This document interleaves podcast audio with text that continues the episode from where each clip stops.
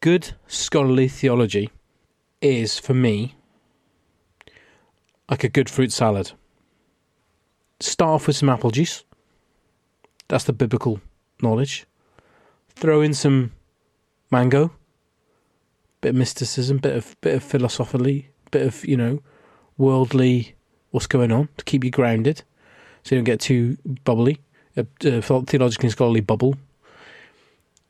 Then big, big, big dump of cherries in there, a little bit of sweetness. You know, that's going to be, you know, the science. And then finish it off with uh, the old grapes. Welcome to the OnScript podcast, your home for world class conversations on scripture and theology, where you get to meet some of the best in the field. Visit us at onscript.study. Say hello on Twitter at OnScript Podcast and stop by our Facebook page at facebook.com slash OnScript. Hey, OnScript listeners, this is Matt Lynch back with a new episode. And I feel like the world has changed so much since we had our last episode released. And uh, we're on lockdown here in the UK, and everything has come to a halt. So, um, but we're going to go on with regular programming at OnScript, and uh, just know that uh, we're thinking about all of you who are listening in, and hoping that you're doing okay, and that the podcast provides some uh, something of a distraction, or maybe um, or maybe even some comic relief. So um, here we go with a new episode, and we have our friend Ervine Sheblatzm back on the show for the third time, and I think you're really going to like this one. Okay, thanks for listening. Welcome back, OnScript listeners. We've got a very special guest today, back for the third time. We're thrilled to have Professor Ervine Sheblatzm with us.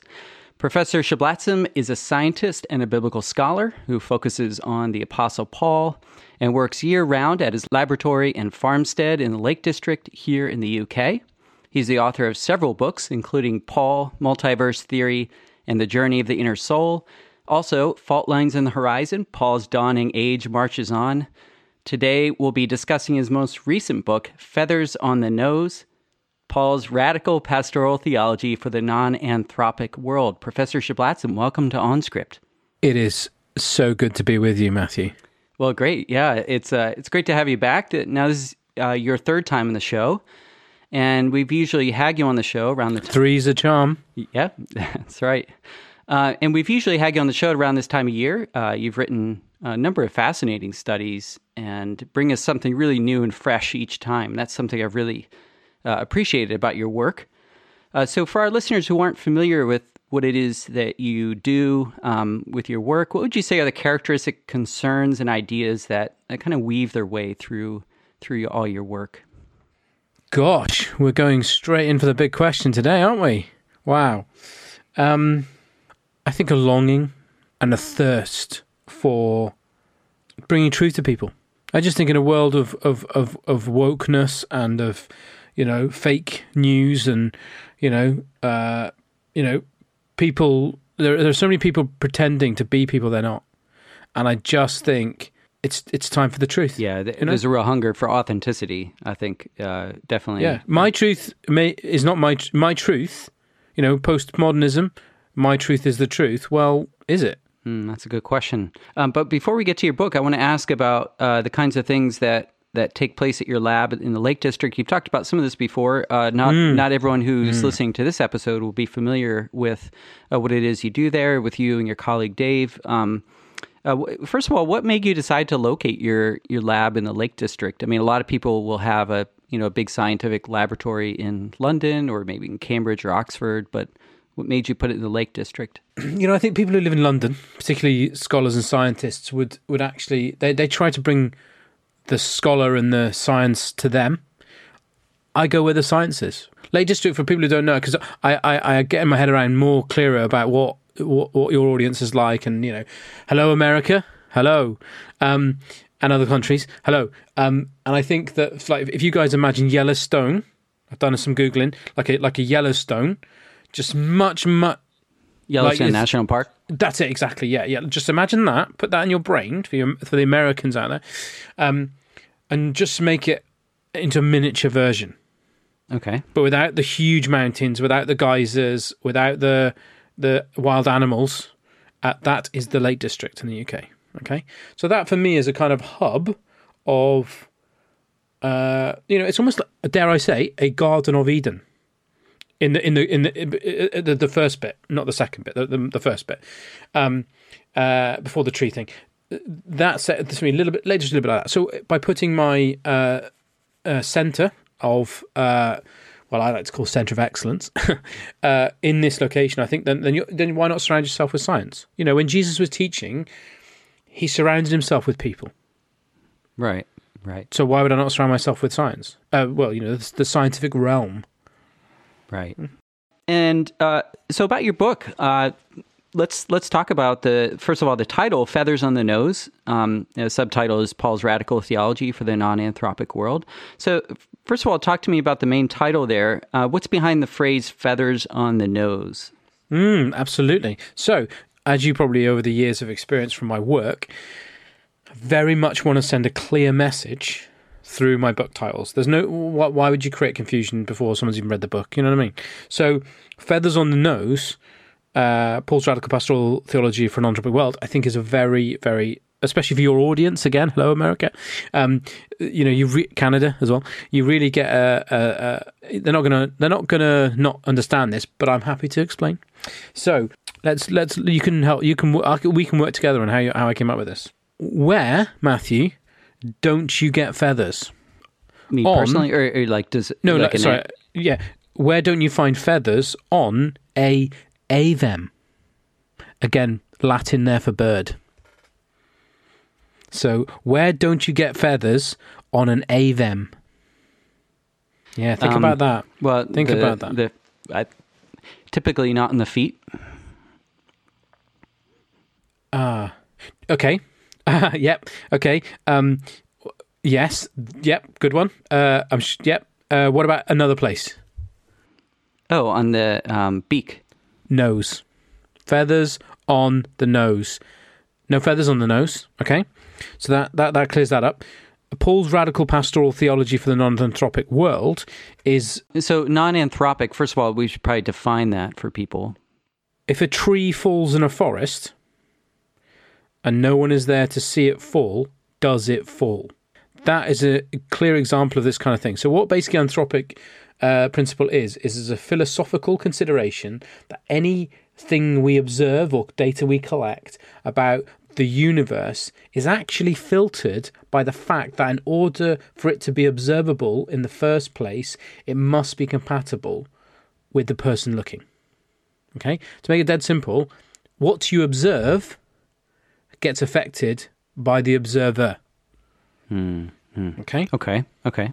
Yep. That's So my so my work to make it non-anthropic is to is to be one with the object of the anthropic study.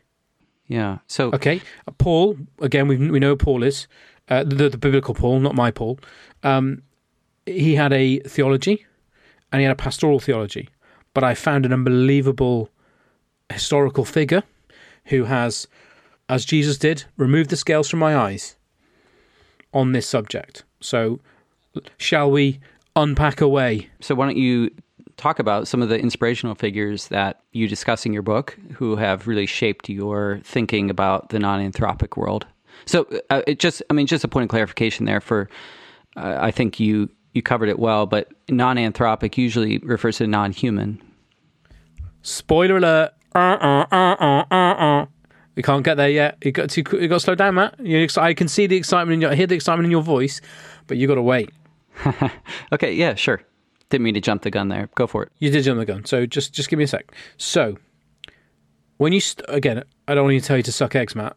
You know, when you're bringing uh, what I would say a game changer of a scholarly idea to the scholarly world, I think it's important to have uh, sta- like, like they say, stand on the shoulders of the giants. Yeah. So I discovered a guy, and I, I'm going to make an assumption here that you and your listeners, hello America, has um, have heard of this guy. So uh, Saint Francis of Assisi. Okay, he was a guy um, who lived a long time ago, uh, a, a, a god, a god, a fa- uh, not godfather of the church, sorry, a father of the church, and um, this guy Frank, his work, um, I would describe him as the Doctor Dolittle of his day. Now, not many people know this. That's He- high praise. that- I think that is high praise. He, not people know this. He actually spoke. Well, he he. Let's just start. He interacted with the animals. I don't think any people, many people know that. I think they look at other stuff he did because he did do some other stuff, um, but I think they don't appreciate this. Yeah, You know? the extent to which he he's interacted with animals. Um, so, yeah. So what were you know what were some of those interactions like? What what inspired you about that work, and how does it connect to where where you see uh, theology and science needing to go? Yeah, I think the church itself at the moment has has has a number of, of things it needs to get on get on top of, and um, one thing that is has worked well over the last couple of thousand years is business. Okay, so what I've done is I've taken a very small business model, as you were, into the Christian sphere. Okay, now if I was setting up a business in the scholarly world, I would look for a new market. So I'm looking for. I thought if I'm going to have a, if I want to get the word out there about my scholarly ideas, I've got to hit a big market. So find a niche, find a place that's not been done. Da da da da. Uh, you know, I'm going to become the Apple or something of the scholarly world. You need to find a new, a new niche. So I'm just going to uh, let the uh, let the let the cat among the pigeons. You'll see why that's that that's a good uh, a good funny in a, in a, in a little bit. Um, the pastoral care of the animal kind. Have we ever really taken time to really seriously think about how important this is? We spend a lot of time with, with, with humans, spend a lot of time with the congregation, checking in on them, pastoral support, all this kind of stuff. Pastoral support for animals. I just, it, I just literally, I have a goat and I named him Paul after the Paul of the Bible. Okay, so And Um, Paul's there on your farm. I've I don't I, I don't really want to talk about this to be honest. I'm not sure whether I'm ready to talk about this, but um um Paul has uh, has moved on. He is now living um some with someone else. Um uh, he's living on in a sanctuary uh, just up the road and Is he healthy? I mean, is he okay? Yeah, he's absolutely fine, and, and, you know, it, there is a cost to our work, isn't there, Matt? You give a part every every time you write down one of your ideas. I bet a little bit of you goes with it, you know. And I know I've had a loss. I, I'll be honest with you. I've had a I've had a terrible loss. Dave's still around. That's great, but you know, I set up this center of excellence to make real progress in my current work, and we've had we've hit a stumbling. I'll, I'll be honest with you. We've really hit a stumbling block. You know. Yeah. So you've got a, maybe some background. You've got a farm there, which is I your a- lab. Yeah, I have a I have a uh, a center of excellence, and within it I have a uh, I have a a lab area which I use for experiments. You know, you know, it's an ideas. You know, a, a fountain of ideas needs a place to rest, as they say. So, um, I'm just going to have to come out and tell you. Um, but because you're uh, hello America, I just needed one thing so that um, people understand how how awful and how difficult this has been. In America, we have something in the UK called the RSPCA. What do you guys have in America? We've got the SPCA. And I don't know what the equivalents are in other countries, but it's, you know, the animal control, basically. Yeah, well, I I have a different word for them to be honest. But anyway, let's move on. Um, so this book needed active research. I went on a journey. Me and Paul. I thought this is it. The goal was to see through pastoral, using radical pastoral techniques, grounded solidly in theology, can I pastorally connect with Paul, mm-hmm. Paul the, the goat? Yeah. The goat, yeah. Mm-hmm. Now, the anthropic thing inspired me. Okay, so my neighbour, I'm not going to mention her name on the public public realm, Jennifer Smith, um, wrote a letter, and this is when it all started.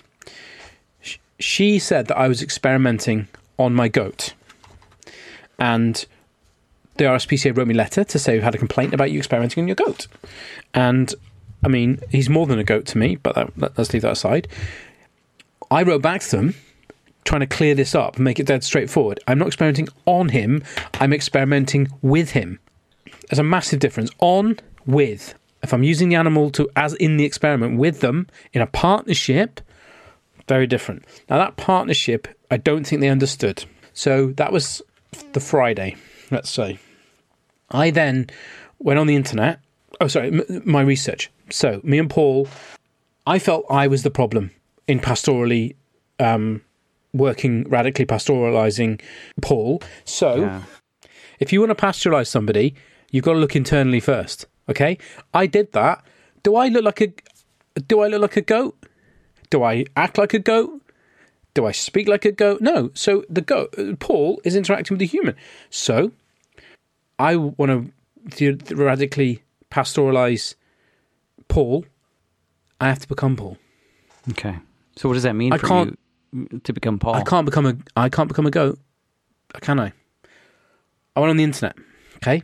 There's a website in America, Hello America, where you can buy mascots. You know, like at football hmm. games. Yeah, yeah, like an outfit. We have a sailor, yeah, like they're a sailor or a buccaneer, all this kind of stuff. There is a goat, three hundred and thirty nine dollars plus shipping to my house. So I had a very bad day on the Friday. Had to send this flipping letter.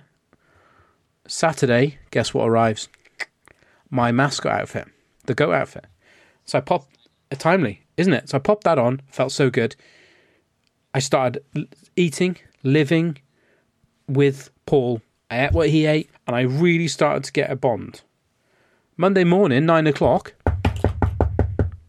knock at the door. Okay. Now, method acting is important. So there was a guy that I remember hearing about. There's a guy who played an actor in Lord of the Rings with a sword. He took his sword everywhere because he he wanted to play properly. So knock at the door. I think it's Dave bringing me more food. So I'm like, I'll just go and open the door. Open or, the door. more feed. Uh, more feed, yes. Open the door. It's the RSPCA. It's a guy called Norman from the RSPCA. So I was like, this is, you know, I know I'm dressed as a goat, but I can explain myself to him clearly now. So he came in. I went into the, the front room where I'm doing the experiments, and um, there's Paul. We have a shared feeding area between us, and uh, I, I had a very good, clear conversation with this guy called Norman. And do you know what happened, Matt? Do you know what came of that? Sounds like yeah, it sounds like it wasn't good. It took him away. It took him away. They said I wasn't I wasn't appropriately managing uh, livestock. Um, I've since discovered. I think you have you in your Hello America. Americans have something called you've heard of the CIA. Yeah, yeah. D- definitely heard of that. Yep. Yep, I call them the Centre for in the Interrogation of Animals. Okay, isn't that a coincidence? Yeah, it's amazing how those same letters work out to also spell that. There's, if you can do that, there's a, there's something there. We have MI5 in this country. I think MI5 have got wind of what I'm doing. Do you know about the CIA and the experimenting on goats? no. There was a film. George Clooney made a film about the CIA experimenting on goats. It's on the internet. They tried to make, they tried to kill them with their minds. Tele, te, tele, teleth- telephony. They used telephony to kill them with their minds. Okay, I am doing the exact opposite. I'm trying to, I'm trying to radically. All I'm going to say is these few words, and people listening on the internet particularly are going to get this deep state, RSPCA, CIA, CIA. MI5. Sorry, yeah. yeah. so, so I had. so- I'll finish the story. I then had to go to court. I have a restraining order against me for all goats, all goats in the UK, and and hooved animals. I can't go within hundred feet of any goat or hooved animal in the UK. My goodness, that seems severe. Deep state. Well, why would you? Why would you? If I'm not, if, if I was about to make a breakthrough, and the deep state want to keep that cl- cl- quiet, shh, don't tell anybody, don't tell anybody. They keep me away from all the animals because I can't now go to an animal and go, look what I've done with the animal. Um, let, let me just get it straight though, because there were a lot of parts to that story. So, what you're suggesting is that that this mind control method used by the CIA in 1970s and 80s um, is they caught wind that you were also engaged in that and wanted to shut it down. Exactly. sort of what you're Exactly. Yeah. Now, so so why do you think they wanted to shut it down? You tell me. You tell me. Um, I guess they saw it as a threat of some sort. So, w- what exactly did your mind control of a goat look like? Is that is that how you would describe It's it as mind see, it's control? not mind control. It's higher than that. It's it's it's setting them free to be themselves. So what could a goat be if it was actually free? You know, we're all we're we're all tied down to identity, aren't we? You know, I'm a bearded man. So what? I'm a bearded man. Does that make me a bearded man? Because I'm a bearded man? Yeah. Think that through. There is theology for this. Yeah. So, so what are what's the kind of biblical rooting for what you're doing? I, I still don't have a clear sense of what it is you're doing with with Paul. You know how that how that's related to theology. Um, let's dive into the theology, shall we? 1 Corinthians 14 39. I've gone NIV, accessible. Therefore, my brothers and sisters, be eager to prophesy and do not forbid speaking in tongues. Full stop. What's missing? Uh, well, I guess you could words of knowledge or No, animals. An-e-moles. Therefore, my brothers and sisters, be eager to prophesy and do not forbid speaking in tongues for anybody. Why are we limiting that? Why are we applying that to the human? okay. Moo. Animals can speak. It's about hearing them.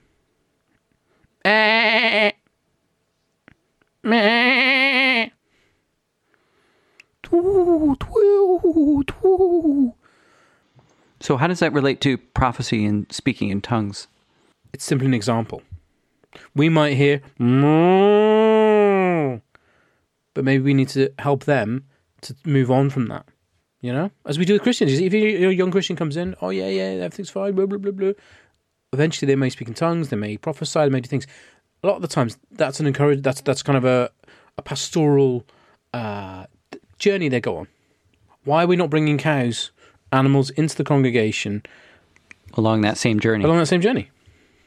Oh wow. Okay. I mean, no, there's So- obviously pra- so- there's, there's there's obviously practical implications. So to you're trying to get Paul to speak in tongues.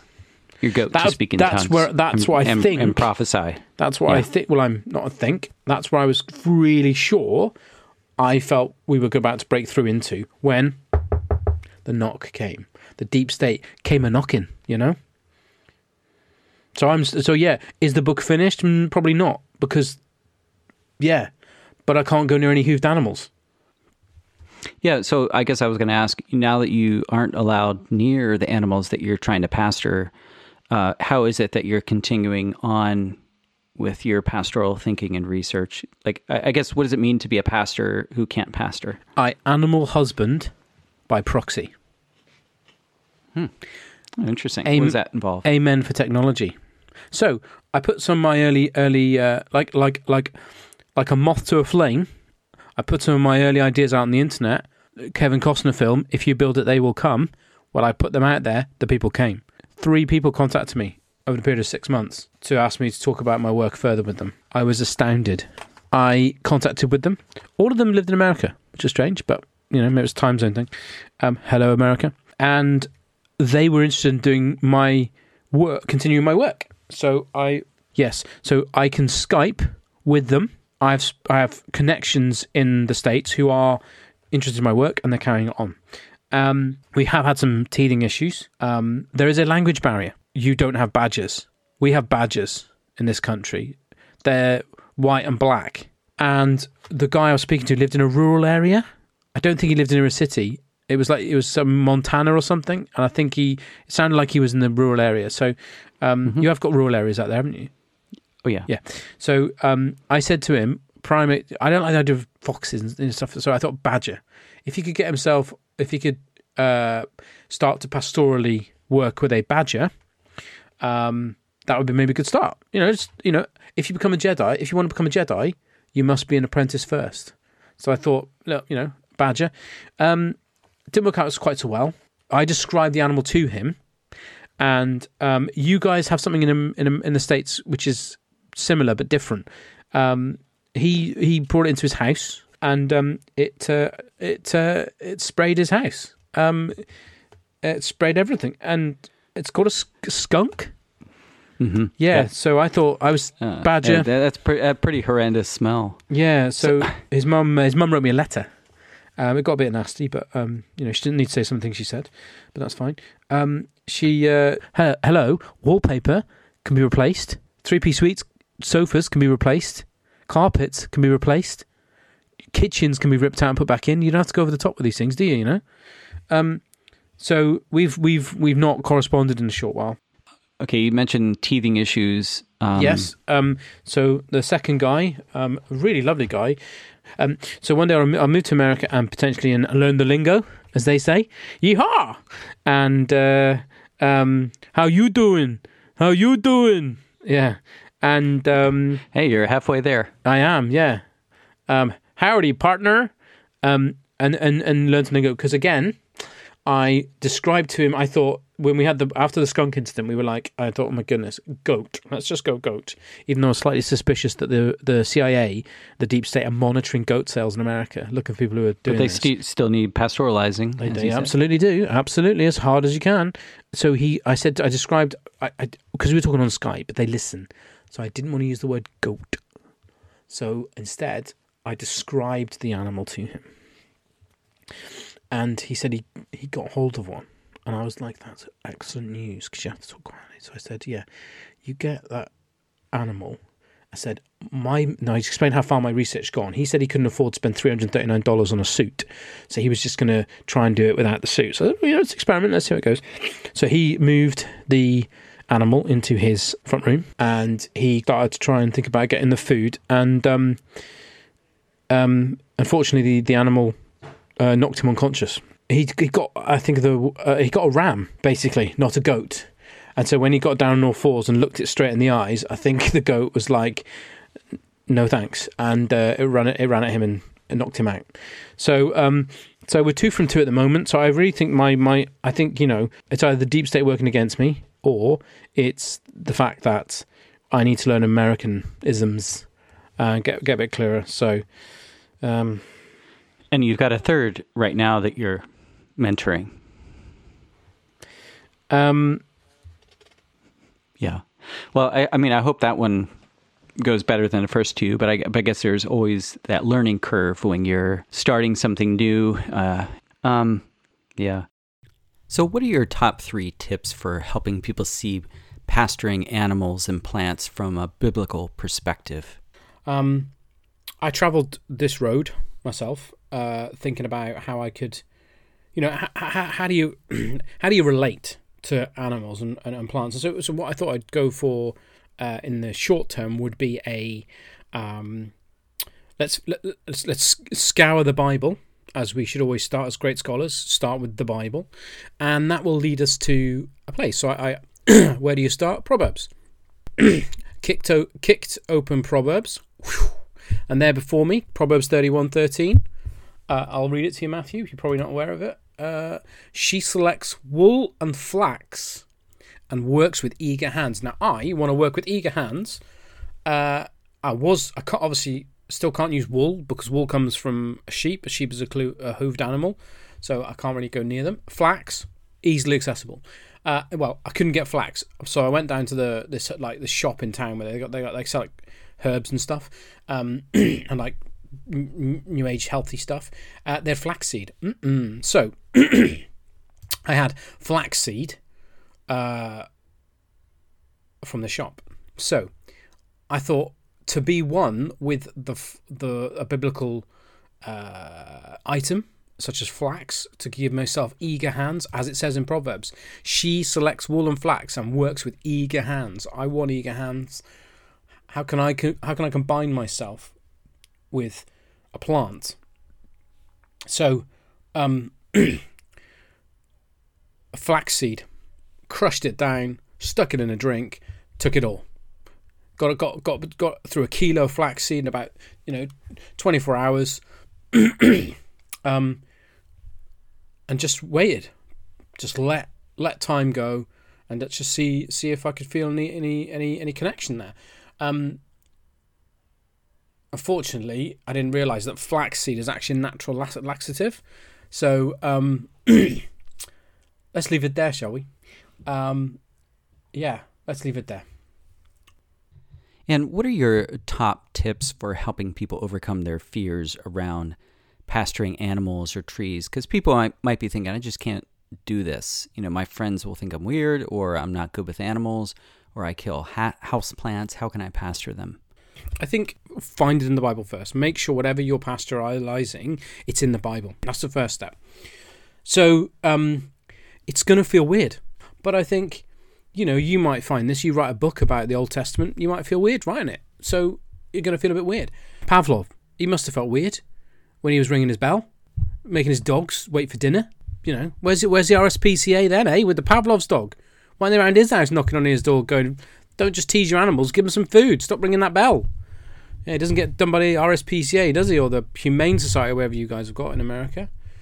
Um, people, I think people treat plants particularly as just something of use, whether it be a piece of wood, or whether it be you know some kind of herbal remedy or this or that. Um, I think the you know we have to remember that you know you share I think something like ninety five percent of your DNA with an iceberg lettuce. And have you not ever found yourself in you know a supermarket and just be like looking at an iceberg lettuce and thinking we have got ninety five percent of stuff in common. You know that's what I found myself doing. I stopped and I realized it just like an epiphany came to me when I, you know, I was in the supermarket. I picked up this iceberg lettuce. I held it up. Ninety five percent of our DNA is shared. So there's already some kind of like symbiotic, you know, uh, relationship between you and an iceberg lettuce, and every day you just walk past it. So I think when people ask me, "Oh, how can I? How can I? You know, how could I spend time pasturing a pasturing a plant or an or a, you know a vegetable?" Well, hello, you're you're not halfway there. You're ninety five percent of the way there. Okay. I, I wanted to um, ask about a, a, quote from page 15 in your book, which I thought really summed up where you were headed in your work. And it's right after a quote that you have from Chris Porter, whose work you really praise um, in biblical He is a studies. hero of mine. Um, so after after you talk about uh, uh, Chris's work, you you then say, and I'm quoting here: to understand the non-anthropic, we must go through what the Greeks called anthropos, the human, ourselves in order to come out with new eyes and yes, even feathers on the nose. What would you say that in, in what way like has this given you new eyes? And and to use your own phrase, in what way has this given you feathers on the nose? Have you ever met Chris? Yeah. Have you actually met him? Yes, I, I met him at an academic conference. Is he is he really like nice in person? Oh yeah, yeah. I need to get to one of these conferences. Um, sorry, you were saying about the book. We all have a nose. We don't all have feathers. But if we as humans had feathers on our nose, that would be the only part of our body that had feathers on it. That's so true. That is so true. Some some people that read your work might be concerned that it's not just that you're trying to pastor animals, but they're actually privileging the non-anthropic over the anthropic world. You know, the non-human over the human world. How would you respond to that potential criticism? I don't know. I. How do you handle criticism? You know, how does anybody handle criticism? Yeah, often not well. you, Professor Sheblatzm, thank you so much for your time. As and always. for all the work. Oh, and I just want to shout out, Um, congratulations on your uh, new job. Oh, thanks. Back to the Thanks, states with yeah. you. Yeehaw! Yeah, we're Canada. Oh, was it Canada? Actually, Oh, Canada, but um, yeah. What a Yeah. ice Yeah. hockey. All right. Yeah, thanks a lot. Well, well, we'll hopefully do this again next year. So every month I like to have a highlight. Every March, the end of March, I long for this. And uh, Well, yeah, likewise. Again, if you see Chris anywhere, big fan. Just put put a book or put, I'll send you a book. If you give it to him, just get his endorsement or something. It'll be great. Okay. Okay. Sure thing. Brilliant. All right. Well, thanks so much. Thank you, and thank you to the listener. You are the reason we do this.